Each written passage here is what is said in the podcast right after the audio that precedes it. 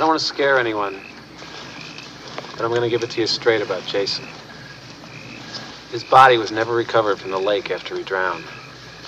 And if you listen to the old timers in town, they'll tell you he's still out there. Some sort of demented creature. Surviving in the wilderness. Full grown by now.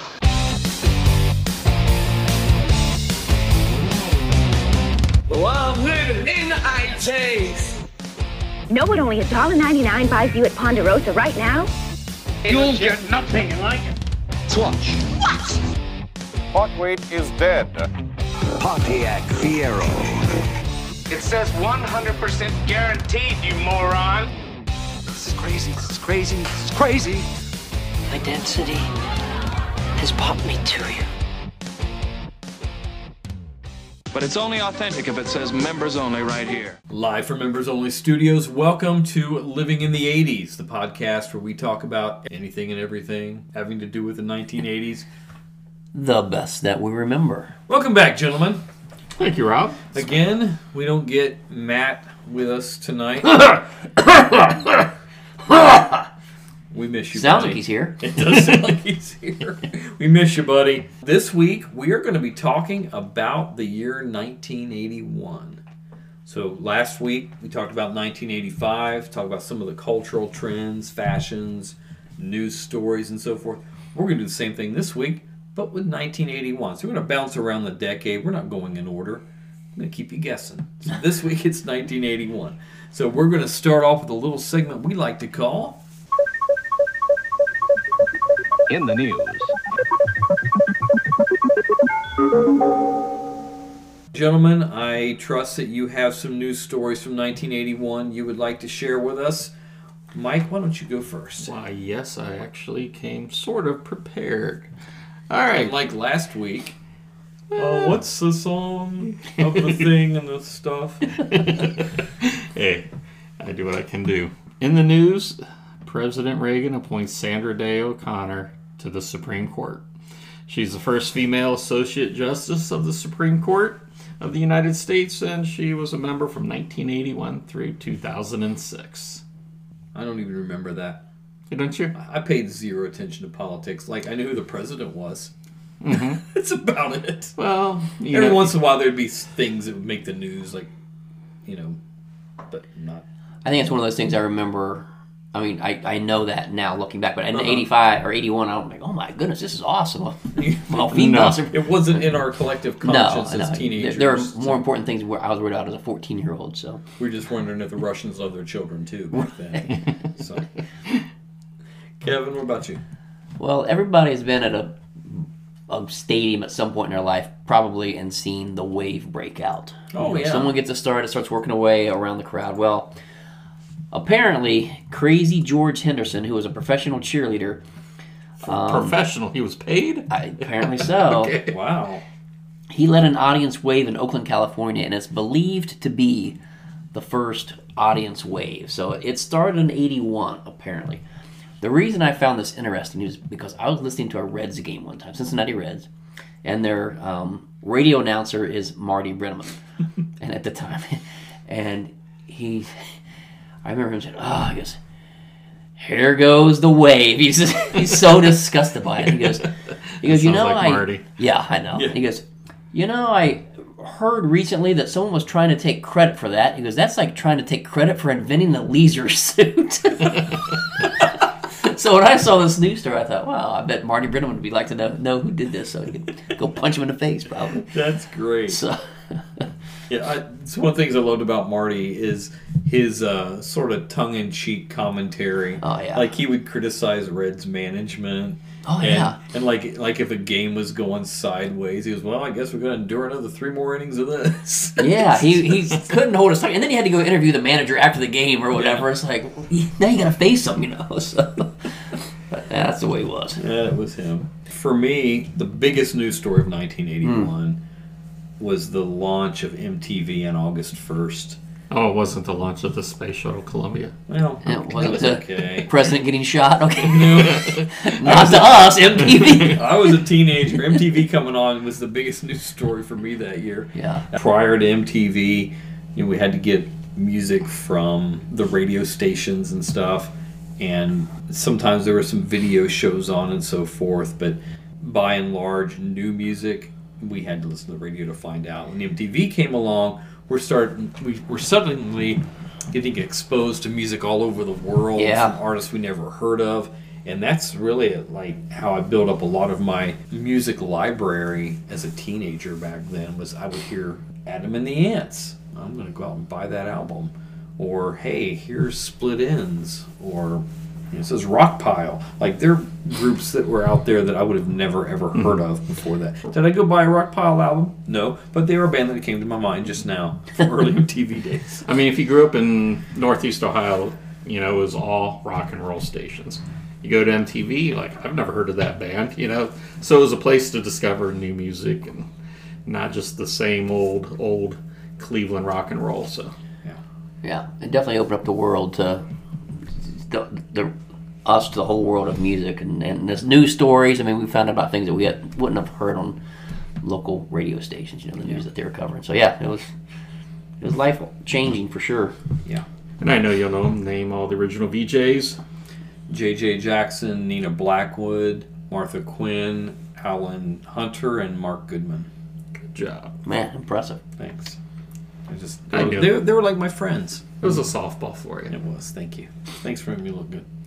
so a another 1981 news story that comes to mind that, that I remember back then was when uh, Charles and Diana got married, Mm-hmm.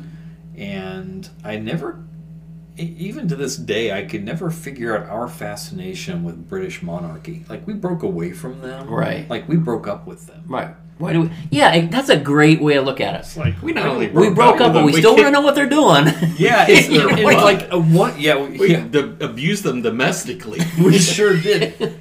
And like we break away from them because of things like the monarchy and the taxation, all that other stuff. We decide we're going to tax our people at higher rates than ever. Right. And for some reason, we have a fascination with them. And you know, King Charles, they're talking about his coronation coming here soon, and suddenly we're fascinated again.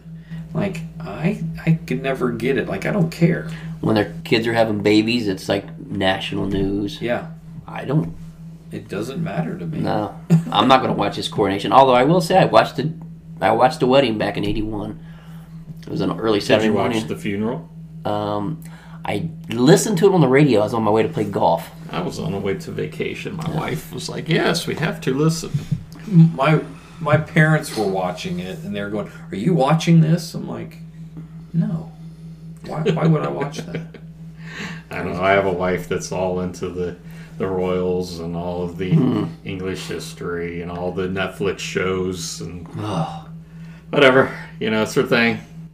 And somehow she didn't like Rambo. I know. Last Yeah. Blood. That's, Seriously. that's just crazy. The, the uh, 52 American hostages were released after 444 days after being held captive in Iran. Yes, Do we credit Ronald Reagan or do we credit Jimmy Carter? we credit Ronald Reagan. It, we do, yeah. it wasn't done when Carter was in office. It was Yeah. it was after, but he let uh, Jimmy Carter go and welcome them home. I'm sure there's a lot of stress on Jimmy Carter's plate, and that's probably one of the reasons why he lost the election. I think is the way that He looked weak. He did look weak. So Ronnie gets in, he gets it done right away. Because that's the kind of guy he is. Was. Yeah. Uh, IBM released its first personal computer August 12th, 1981. So August 1981 is like one of those those mile marker yeah, multiple months. big things happen in Yeah. that. Yeah. Great, great stuff. All right, we're going to take a brief break here, and we're going to be right back, and we're going to get into our list of fashions and trends and TV and movies and all that other stuff. So hang tight, we will be right back.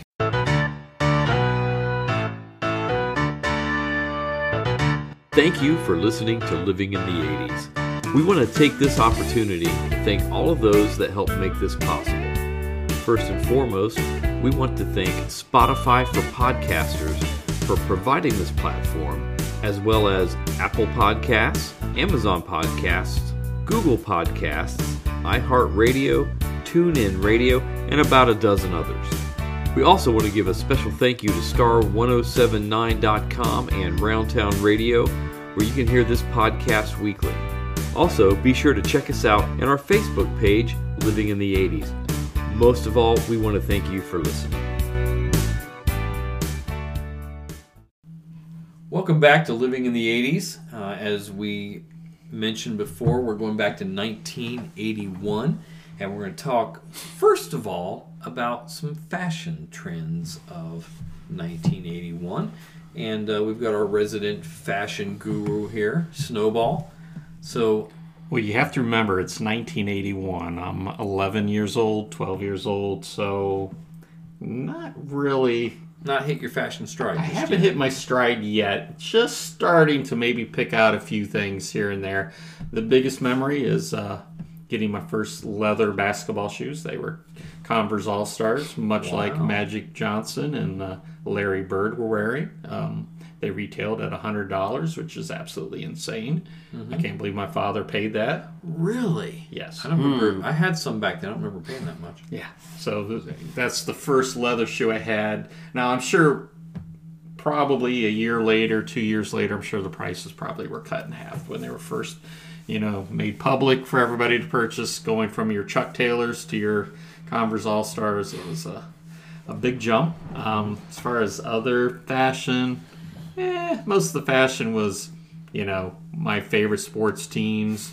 You know, I had a Drew Pearson jersey, Oh, or a lot of Cincinnati Reds jerseys and T-shirts, and but a lot of at that time kind of started getting into the whole school spirit. So you know, my local high school, elementary school, wearing a lot of spirit wear. So that was kind of my That's your gig. my gig back then. I think we were kind of transitioning just at the very end of the disco look. You know, the butterfly collars were still somewhat. You know, if I look at my sixth grade picture, there's a butterfly collar. It's a silk shirt. I shirt. want to see it. I don't have it with me, but You're gonna have to post it. but, Yeah. but I could share that with you. And I remember I have a beaded necklace on, so I was starting to get a little fashion sense. It wasn't a good one, but it was starting. Well, it does sound better than a jelly bracelet.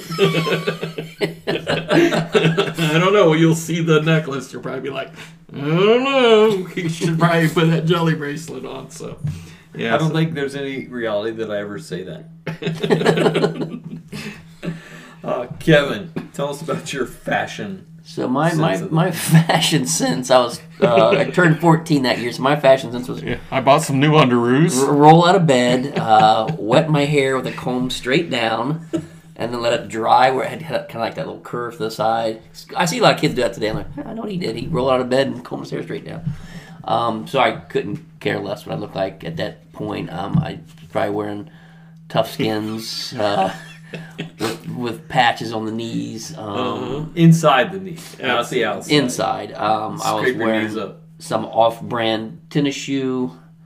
Um, let's see, what else would I have had? Did you have a big comb hanging out of your back pocket? Mm, Not, no. I would comb it in the morning. That's the last time I had to touch my hair. Oh, I had to is- carry a comb. Yeah, I forgot that. Yeah, that's about the time I started probably feathering my hair. Oh yeah, I had the feather going on. Yeah. For those of you that don't know what that is, is you pretty much had your hair parted down the middle, and then when you combed it back on the sides, the brush or the comb you used kind of gave it a texture like the feather of a bird. Dude, I was I was feathering my hair in 1977. Were you now? Yes, I was. I got school pictures to prove it. Wow. my hair was pretty straight in the 70s, so. yep, yep. I had the feather going on. So what was your fashion in the... Um, well, so Levi's. Really? That, that's been You were a consistent. And maybe Very a t-shirt, Consistent? a pair of tennis shoes. T-shirt, tennis shoes. Uh, I wore a lot of baseball shirts. You know, the three-quarter length. Yeah. Yeah. Yeah, I had a lot of those. Um, Those shirts you would get when they go to a Reds game, they had like giveaway shirts or whatever. no, they, they were just uh, you know they were like all white. all white with like different color, like dark Three blue quarters. or Oh, red okay, sleeves. okay. Yeah, they were usually three-quarter length sleeve. Yeah, yeah. Yeah, so I had. It seems like I had two or three of those. I wore pretty consistently. Uh, sweatshirts, like you, sport shirts. I had a Tony Dorsett jersey. I wore a lot back then. Um, occasionally, I'd wear a polo shirt, but not real often. Like I had one, like wore it when I had to or something. Again, you know, I'm in high school. Like I'm, I'm like you. I'd get up and whatever I could do with my hair to make it not stick up is what I would do with it. I had the feather going on, but uh, it really wasn't super important to me. Uh, one trend that I really thought was cool back then was uh, guys that wear like a, a dress jacket with a tie Mhm. and then jeans and tennis shoes with it. Like that was, I I thought that was a pretty cool look. Kind of like a Gabe Kaplan look or something. No, I was thinking more like Cooler than that. Sort of like Billy Joel. Yeah, yeah. yeah. Still rock and roll to me. That video. If you've seen that video, that's kind of the look that he had there. You weren't going for the Gabe Kaplan. That's good. No, I was not. I was. I Arnold Horshack. that was more of a scarf and a military jacket. I think that he was wearing. so yeah, um, I do remember the shoes I was wearing. I, remember getting a pair of. Um, I'm, okay, so 1980 would have been my freshman year of high school, and then 1981 swings over halfway through the year, and I bought my first pair of Nikes. Like I had Chuck Taylors, like for probably from seventh grade up until ninth grade. Uh, I had Chuck Taylors, and then about halfway through the year, Did anybody own anything besides a pair of Chuck Taylors? I mean, I've Uh, never owned a pair of Chuck Taylors. really. Not a. I never. remember having Thom McAn right shoes. Like, I had Thom McAn. yeah, that I remember. Other brands, Converse. That's it. as, as a kid, I wore you know whatever mom bought. Um, but Chuck Taylor's probably sixth, seventh grade. I started wearing those. But I, I got my first Nikes my freshman year of high school. I bought them with my paper route money. They were twenty three dollars, and they were blue with a white stripe. I've got like replicas of them today that I wear occasionally. But uh, that was that was my shoe. I would, man, some of the most comfortable shoes I ever had. How much money were you making a week on that big paper route? Oh gosh, I was making about seventy or eighty bucks a month. That's pretty good back then. Yeah, that was pretty good. Um, Yeah. but it was uh, you know that's a almost that's a quarter of my paycheck buying them shoes. So, Yeah. like, Yeah. I had I couldn't buy as much music that month, so Couldn't take out as many babes that month. yeah, I, had to- I was taking all kinds of babes out back then. so yeah, that that was my fashion or lack thereof in 1981. Very nice. All right, now we're going to transition now into memorable trends. Not not as much fashion, though it could be, um, like things that were going on culturally at the time that we can kind of drop ourselves in 1981 and go, oh, this was big back then. So, Kevin, let's start with you. I think this was a time when I started, when I was able to start having music mobily, right? I, I had like a transistor radio with the long antenna, Mm-hmm. batteries. I may have had a. Come on, Rob. Go. Correct him. I'm Correct not, him. I'm not doing it. Correct him. not doing it. Come on. How do you pronounce that word? I'm not going to be a wolf in sheep's clothing right now. uh, Antania. And uh, and Tanya Tucker. uh, I think I had a cassette player, and it you know took like four or five batteries to run it, and I would have it on my bike when I was out. So like riding. like a Walkman or Uh, I mean, yeah, probably some kind of knockoff like of a that. fake Walkman. Yeah, but up to that point, it was like listen That's to what I music on the stereo at home, or you listen to it in the car. But then I was able to actually start listening to it like, on the grass or riding my bike or whatever. So, um, Or on your motorcycle. or my mini bike. Yeah, that's right. That I never got. Yes. Had to bring that wound up, didn't I? Yes. Sorry. Painful. Go on. So if that was it for me. The trend. Not you, Snowball. Well, um, the fast food trend obviously started really in the 1970s. You know, McDonald's had their uh, Big Mac and Burger King had the Whopper. But then you got into the 80s and they kind of had to start differentiating themselves from their competitors. So they started getting really creative. And in 1981, the McRib was created. Was it Has really? it been around that long? Wow. and the cow. chicken McNugget. I Wow. remember the McNugget coming Yes. out. Yeah. Yeah. So yeah. Huh. So definitely we weren't eating healthier. We were eating faster. and we were eating different. Yeah. But uh, I mean the nuggets really weren't chicken and the McRibs I don't know how much you know Rib meat was. in You there. know what I completely forgot? We all forgot about this last week. We are doing 1985. Was 1985 is when the McPizza came out. Oh, yes. really? Yeah, along with I think the McDLT came out then too. It might have been 86. We'll find out. So and also the pudding pop came out. Ah, thank you, Bill Cosby. so for me, um, um, when I think about 1985 and things that are culturally specific, or I'm sorry, 1981, uh, things that were culturally specific to that time, I think of video game rooms. Um, when I was younger, like there weren't a lot of game rooms, but like when you get like into 81 to 82, like video game rooms are popping up everywhere. Like arcades? Yeah, um, shopping malls, uh, small towns, like they would be, um, you know, next to a video store or something.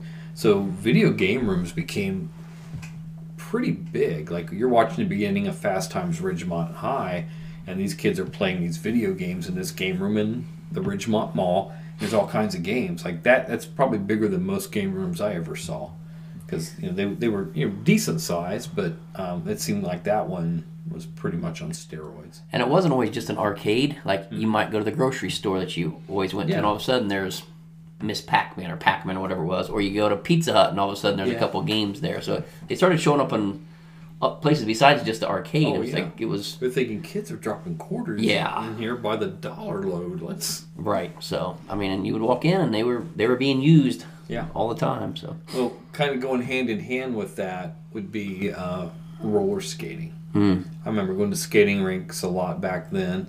Uh, roller disco was kind of fading, but people were still going to the skating rinks. I remember some of the music being played back then, and you know, you still live for those couple moonlight skates. You can hold hands with a girl. Yeah. Who really loved, I'm sure, holding my sweaty paw, going around in Oh, circles yeah. for three and a half minutes. but, uh, that was great. All right. Okay. Well, let's go now into favorite TV show of 1981, Snowball. All right, my favorite TV show back then was an action show, The Fall Guy. It premiered that year. It was number 26 that year. Um, it starred uh, Lee Majors, who played Colt Seavers. He was a Hollywood stuntman who moonlighted as a bounty hunter. Um, also on the show were uh, Douglas Barr and Heather Thomas. So great show. Um, Lee Majors even performed the uh, opening song, "The Unknown Stuntman." So yeah, I always liked that. I always thought that was a good opening. He's talking about all the women he's been with over the years. That's a great way to just remind everybody. yeah, right. You know who I am, right? Why don't we listen to a little bit of that? I might fall from a tall building. I might roll a brand new car. Cause I'm the unknown stuntman. Made Redford such a star. That's legendary. Yeah. I Majors. Still love that song. Yes. He goes from the six million dollar man to a stunt guy, but great show. And I believe Heather Thomas made an appearance on the Living in the 80s Facebook page uh, a couple weeks ago. Yeah, Yes, yeah. Yeah. And uh, not in 1981, but in 82, Markie Post also joined the cast. Of So- Night Court. No, the cast of Fall Guy. Oh, really? Yes. Huh. I guess Night Court wasn't out yet. I don't remember her being on there. I don't either. Yep. Remember Night Court, though? Thought she was cute. Yeah. Mm-hmm. All right. Kevin. Do you guys remember a show called That's Incredible? Absolutely. Cathy Lee Crosby, John Davidson, and Fran Tarkenton. Yes. Yes. So they would have people on there that had strange or unusual uh, Talents. talents. Yeah. Uh, they would kind of have some paranormal type stories sometimes. They had a guy one time who could talk really fast. Yes. and that's where he made his, his big appearance. He could talk really fast. He then went on to do FedEx commercials. He's in Yeah, the Guinness Book yeah. as the fastest talking man. Um, there was a little kid on there one time whose dad took him on there. He's five years old and he's really good at putting. And so they had these different holes set up, and he was making these putts from further back. And it's Tiger Woods. So he made his appearance on That's Incredible when he was five. So Wow. I always found that show to be interesting. Um, Yeah, I it's kind watched of that all the time show, as a yeah. kid. Yeah. Yeah, Fran Tarkenton. Yeah, he's okay quarterback. Okay talk show host. Yeah, but exactly. he wasn't so good. But Cathy Crosby. mm, And you know what? He's the first NFL quarterback to ever lose four Super Bowls. good for him. Yeah. Jim Kelly. Yeah, I was going to say Jim Hold on Kelly's in the second, I can second do one, I that. assume. Yeah. So, but yeah, Fran Tarkenton, as a kid, he was uh, one of my favorites. He Yeah. was He was a scrambler. He was a scrambler. Yes, very good.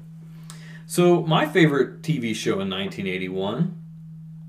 This is when I started watching Georgia Championship Wrestling. Mm. As I stare at Snowball.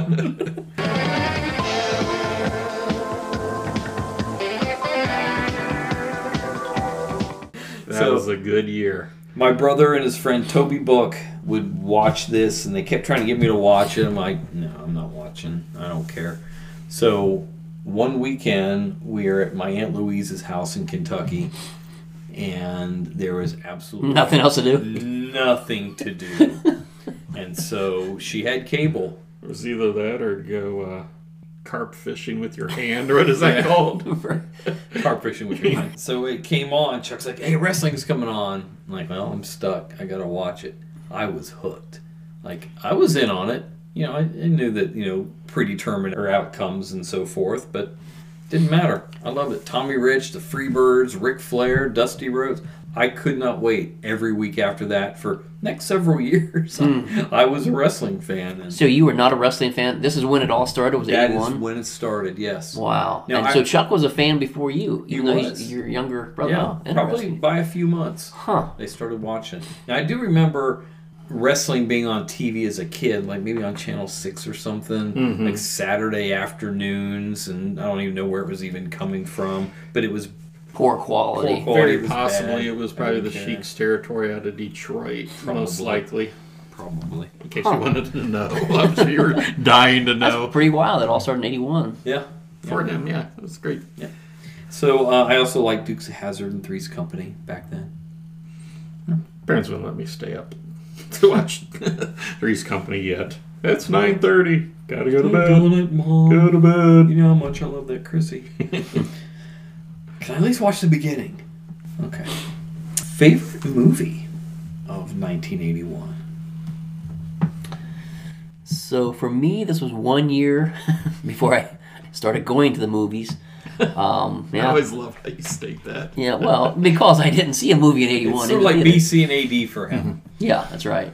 But looking back, I would have to say Raiders of the Lost Ark. I, I the first one I saw actually was uh, in, uh, Indiana Jones and the Temple of Doom. But I loved that, and then I went back later and got to see Raiders of the Lost Ark and loved it. Nice. What's you, Snowball? The movie Stripes. Good one. Great movie, number 18 that year. Surprised it wasn't actually higher. Great characters on there. Obviously, you had Bill Murray and Harold Ramis, um, but you also had uh, great characters like Dewey Oxberger, who's played by my John favorite Candy. actor, John Candy, who joins the army just to lose weight. and you got Francis Psycho Sawyer, you know, whose famous line is, "If you call me Francis, I'll kill you." And you got Lighten up, Francis. Right. Love when he says that. Sergeant Hulka, who's just your classic hardcore drill sergeant. So, Yes, I love that movie. um, I guess probably my favorite scene is uh, I don't know if you remember they. Uh, their their whole company gets basically captured, and they're in Czechoslovakia, and uh, you know, typical Bill Murray. He's like, "Yeah, we zip in, we pick them up, we zip out again. We're not going to Moscow. It's Czechoslovakia. It's like going to Wisconsin." And then Harold Ramis's character says, "Well, I got the crap kicked out of me in Wisconsin, so, so forget it." Oh, I remember that being on the movie channel all the time, and I probably watched it every time it was on there. I loved it. Yeah, great movie. Yeah, all in one day, um, Murray's character John Winger loses his job, he loses his apartment, he loses his girlfriend, and he loses his car. So that's why he decides to join the military. 'cause He's lost everything. He's got no other options, and he convinces his buddy to join with him. So, he just does. yeah. Okay. He's a pacifist, right? Yes, he was. Yeah, That's His great line. I just want you to know I'll be right behind you. the all whole the way. That's great. As Kevin falls Yeah. down, getting out of his chair. All right, Kevin, what about your favorite movie of 1981? Well, this was a year before I went to the movies. Of course. Uh, but Wait, I'd have this to go. the year With, before? yeah, but I'd have to go with Raiders of the Lost Ark. That's right. Maybe they should get on I'm the- having I know, maybe I flashbacks should get on to the green seventies. machine. right. call me Green Machine. Yes, you did just go through the. Were you not listening to him? Gosh, I hate when nobody listens to me. Just for your benefit, I will not edit that out. I will leave that on there. That is hilarious. Yeah, that's Yeah. yeah. I'm, I'm pretty forgettable, Well, so I right, understand. well, right, right after I said it, I'm like, he already went. and then it all hit me. Okay, we're good. Rob, what was your favorite movie? Well, my favorite movie was Friday the Thirteenth Part Two. Ooh, Yeah. So That's uh, scary. Yeah, it scared me to I death. wasn't watching that. First time I saw it was uh, at home alone with my brother Chuck, and uh, my parents were out of town, and I don't know why in the world they left us at home. I was only fourteen, so it made Chuck like twelve. And uh, so we watched Friday Thirteenth Part One and Two, and there was a thunderstorm outside. Mm. That's a fact with my hand up. So we're on the couch like, so pretty crazy. Coolest celebrity of 1981, Kevin. I would think you got to say Princess Diana. Is she a celebrity? I think yeah. Yeah, absolutely. She She sure got married that year. Um, seemed like everybody loved her. Yeah. You know, um, no one could understand why she's marrying such a dork. Oh, he was a dork. He still is a dork. He's still a dork. He, yeah, he's still a dork. He's about to be king yeah. of some country. Uh, to me, he's always going to be a dork. Yeah, he's a dork. He's a lifetime of dorkiness. yeah. So yeah, but but uh, yeah, Princess Diana for sure. No, cool. I got to circle back to Bill Murray. Daggone it, that's what I had. Oh. That's he's, Well, here, go ahead. Tell us why he's cool. I'll come up with somebody else. Go ahead, Rob. No, you go. Nope. Nope. Go ahead. Tell Well, yours. I'm thinking Stripes. I'm thinking Meatballs. Uh, his SNL stuff, like everything he did, was absolutely hilarious. Just always cracked me up. Um, it just he just seemed like he'd be somebody cool to just hang out with. So Do you think the reality was he was probably a real pain in the rear? He probably is. Yeah, I've heard he's real. He's old curmudgeon. Yeah, yeah, I've heard that. But but you know, in the in the movies, he always seems like he's not making fun of people. Like like Spaz, for instance, which I don't think you're allowed to say that anymore.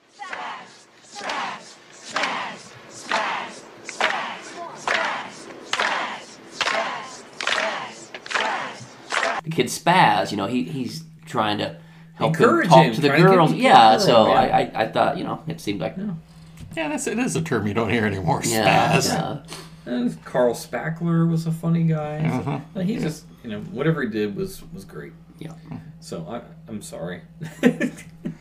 Uh, the epitome uh, of cool on the female side, Christie Brinkley. yeah. Hmm. She didn't talk a whole lot. She made Didn't have to. Didn't Didn't to. have to. Three, I think three straight years SI cover girl. Marries Billy Joel. Another dork. I know. Well, I shouldn't say that. Um, it'll make Tammy mad because she's seen him in concert like nine times. But uh, Yes. That's true. but yeah, the when two. you're talking, even Billy Joel was like, I'm not really sure what she sees in me. yeah, like like Lyle Lovett marrying Julia Roberts, Right. Or um, Misty, Marion Snowball. yeah, Misty and Snowball. I mean, it was guys like that that gave me hope. You know, it was like, hey, maybe I can get I a good aim high, right? I can do this. I can hook a babe. All right, so we're going to take a break here. We'll be back. Our last segment. We're going to be talking about our favorite music of 1981. Stay tuned. If you like living in the 80s, be sure to check out the 80s Rewind Show. Based in the UK, my guy Robbie scores some great interviews with several artists that were part of the UK music scene in the 80s. You can find the 80s Rewind Show on Apple, Spotify, or just about anywhere else you listen to podcasts. Be sure to check out the 80s Rewind Show. Welcome back to Living in the 80s. We are on our final segment tonight of 1981, and we're going to be talking about some of our favorite songs of 1981. Now, for me, there are lots of songs I could have chosen, but we'll wait for me. Because you're going to have more than one. No, I, I promise you, I limited myself to one song this Really? time. Okay, yes. because it actually was a very good year in music. it was a so. great year. Mm-hmm. Yeah. So I get to go first. Yes. Yeah, all right. Well, my favorite song from 1981 is "The Stroke" by Billy Squier. Spread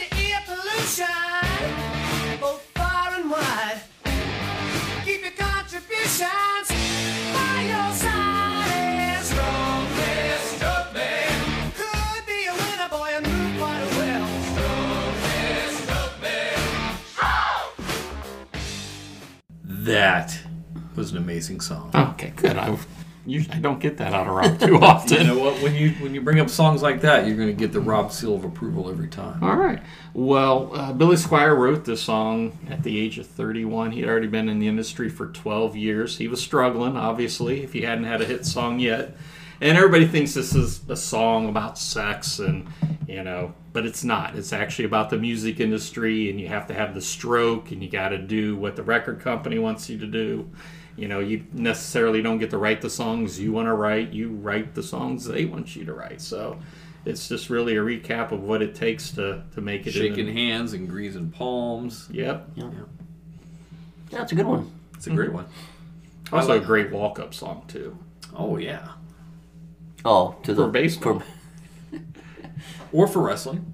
It would be a good wrestling one too. Yep. Tyler Naquin used to uh, use that when he was with the Indians and the Reds. So the girls would be just screaming, "Ah," you know.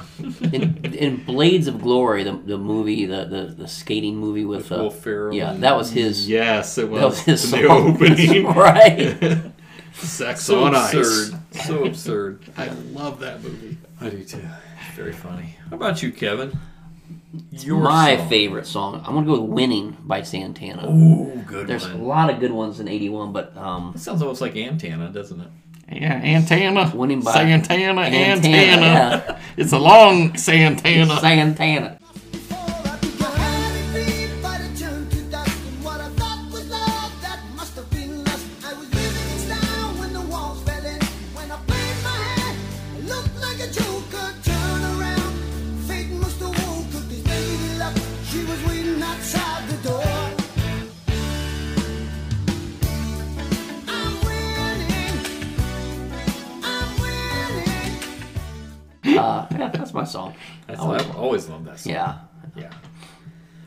For me, uh, it's Hey 19 by Steely Dan.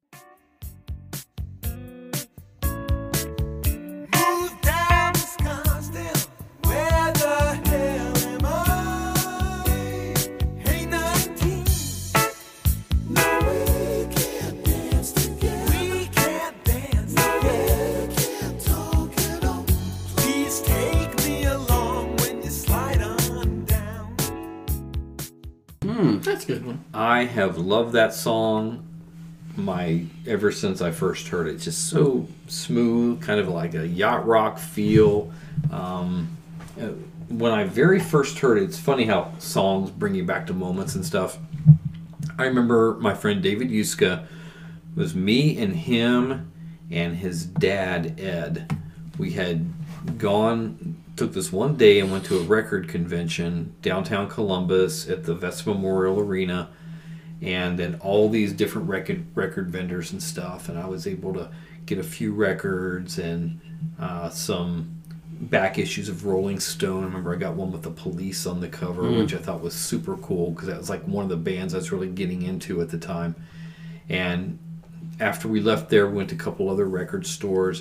And I remember being in the car. We're on campus around Ohio State, and the song came on, and that it, you know it just struck me. I'm like, that's a great song, Hmm. and it has been with me ever since. I can't turn that song off when it comes on. Very cool. It's infectious. So, all right. Uh, worst song of 1981. Kevin, you go first on this one. Worst song. Um, Because, you know, it was the good, the bad, and the ugly. The 80s were. Yeah. So, I mean, all decades were, but the 80s had more good than any other decade. But, yeah. But there still had to be some bad in there. yeah. Um, you know, you got to know what I'm going to go with. Oh, yeah. Do it. Sukiyaki By Taste, by of, Taste honey. of Honey. That is bad. It's all because of you. I'm feeling sad and blue. You went away. Now my life is just a rainy day. I love you so. Rob likes that I song, do which like Do it. you really? Oh, and I and do. It, and it, Wow. it It's a great charted, love song. It charted really it? high. It's been It is. covered by a lot of people. I've never like liked the it. original cover was like sold like 4 million copies I worldwide. mean, it was it was the number twenty two song of the year. Can you believe that? That's crazy. And I didn't know until today. Taste of Honey sang Boogie Oogie Oogie from Yes, the 70s. So they they sure are- did. Yeah, they had a, a good disco career. I actually like that song a lot better. This is like the back end of their little run from like 77 to 81. Uh, they were, you know, somewhat known. But yeah, I always like Sukiyaki. How about you, Snowball? I'm still looking. Okay, we'll come back to you. For me, like I automatically am going to gravitate towards the artists that I can't stand the most. Makes So sense. I'm going to say Woman Babs? in, Is it Babs? Yeah, you got it. Hey. Woman in Love by Barbra Streisand. You're consistent. Yes, I am. Terrible, horrible, awful. Her voice, the music, the record label that would have signed her. You don't like any of them. There's none of that that I enjoy. So Barbra Streisand, "Woman in Love" would be the most dreadful song of 1981 for me. I like that song, but I know you can't stand Barbra I'll trade you Sukiyaki for. okay, fair deal. There we go. All right, Snowball. All right, it's uh, John Schneider's rendition of "It's Now or Never." Ooh, that is bad. That's terrible. Yeah, Yeah. I'm with you there. I'm with you there. I don't think I remembered hearing it back when it was out, but it's probably a couple years ago. You ever like? I, I like to listen to music in the shower, and so I'm, I'm listening to a, an old like iHeartRadio has this Casey Kasem's American Top 40, Yeah. and they'll play these you know replays of countdowns from back then. So it's one time it's on 1981. So I get in the shower. Got your fair shampoo lathered up. You've got it, man. I'm all leathered up, soaked up. You're trapped in there. The song before it was probably really good, and then that came on, and Casey introduces it. Re- re- remake of the Elvis classic, "It's Now or Never," and here's John Schneider. And so I know him from Dukes of Hazzard, great show. Love Bo Duke. Bo Duke. But I'm like, um, my first thought was like, "Ooh, this is not going to end well." And I'm listening, and he starts singing just from the first note. I'm like, "Ooh, that is that is bad." But I'm in the shower. I've got the Farrah shampoo on. I can't get Oh, out. my. I'm stuck. I'd listen to that whole dang thing, and it was terrible. I think you need to play for everybody else now so they can feel your pain. You know what? I think you're right. I don't usually play the worst songs, but in this case, here you go. It's now or never.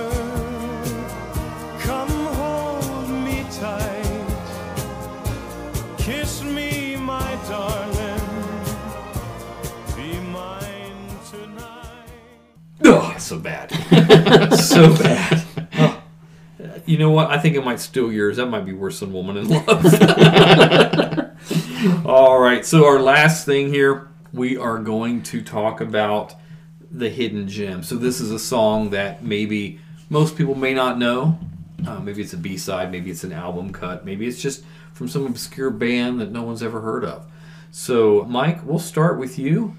Your hidden gem from 1981. Well, I got to give a shout out to the best band on the North Coast, Michael Stanley Band. Mm. Of course. Falling in Love Again.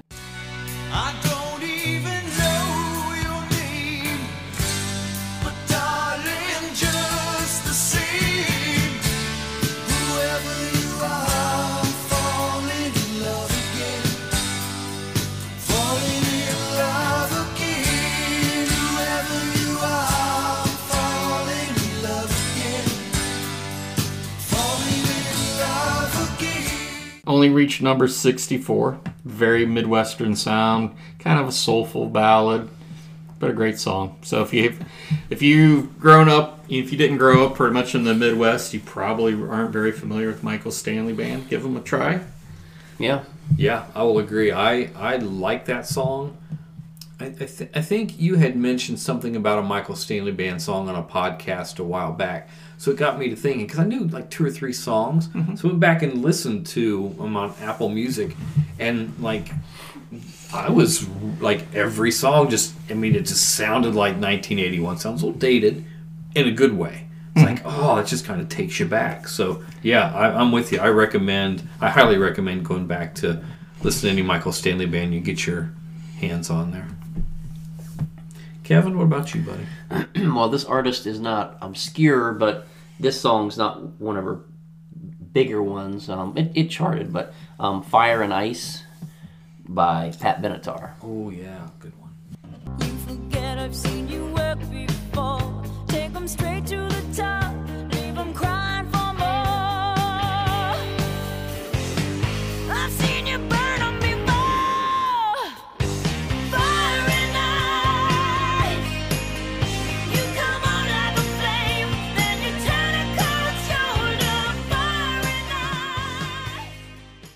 Ice. So Pat Benatar, love her. I always have.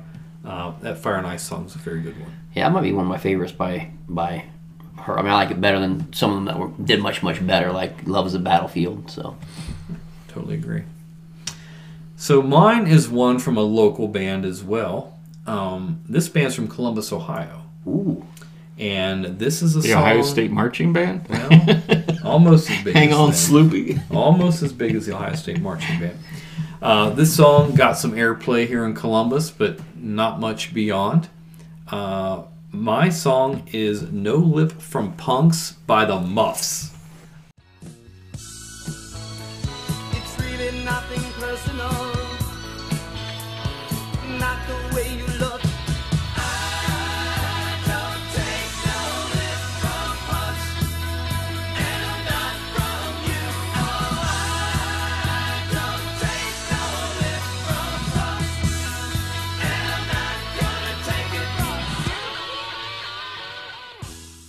Oh, I love that. Uh-huh. You introduced me to that song, and I love that song. I was waiting for some McGuffey Lane or something like No, that. it's better than that. Could have very well used some McGuffey Lane. So that that song, That that is truly a hidden gem. yeah, Yeah, that's very local. Yeah. Good for you guys. Both come up with very local music. That's. I should have I'm went with Julie obscure. Ivory and Snapshot.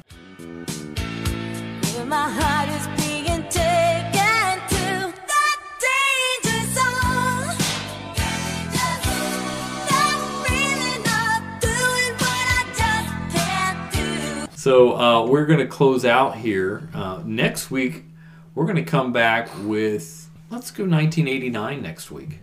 Great year. 1989. So we'll come back talk about that. But for 1981, what could have been my favorite song of the year that's not Hey 19, maybe even better. See, it's- this it's- is where he goes Yeah, I'm waffling more than now. one. I'm waffling Well, now. I'm gonna- Oh well, here it goes. This is one John Cougar with "Ain't Even Done with the Night." Guys, we'll see you next week. Take care and God bless.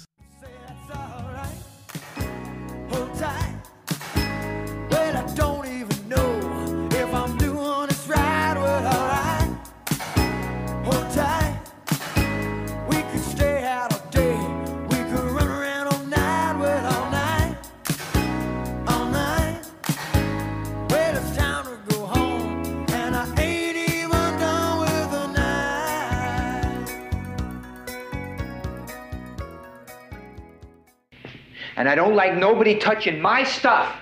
So just keep your meat hooks off. If I catch any of you guys in my stuff, I'll kill you. Lighten up, Francis.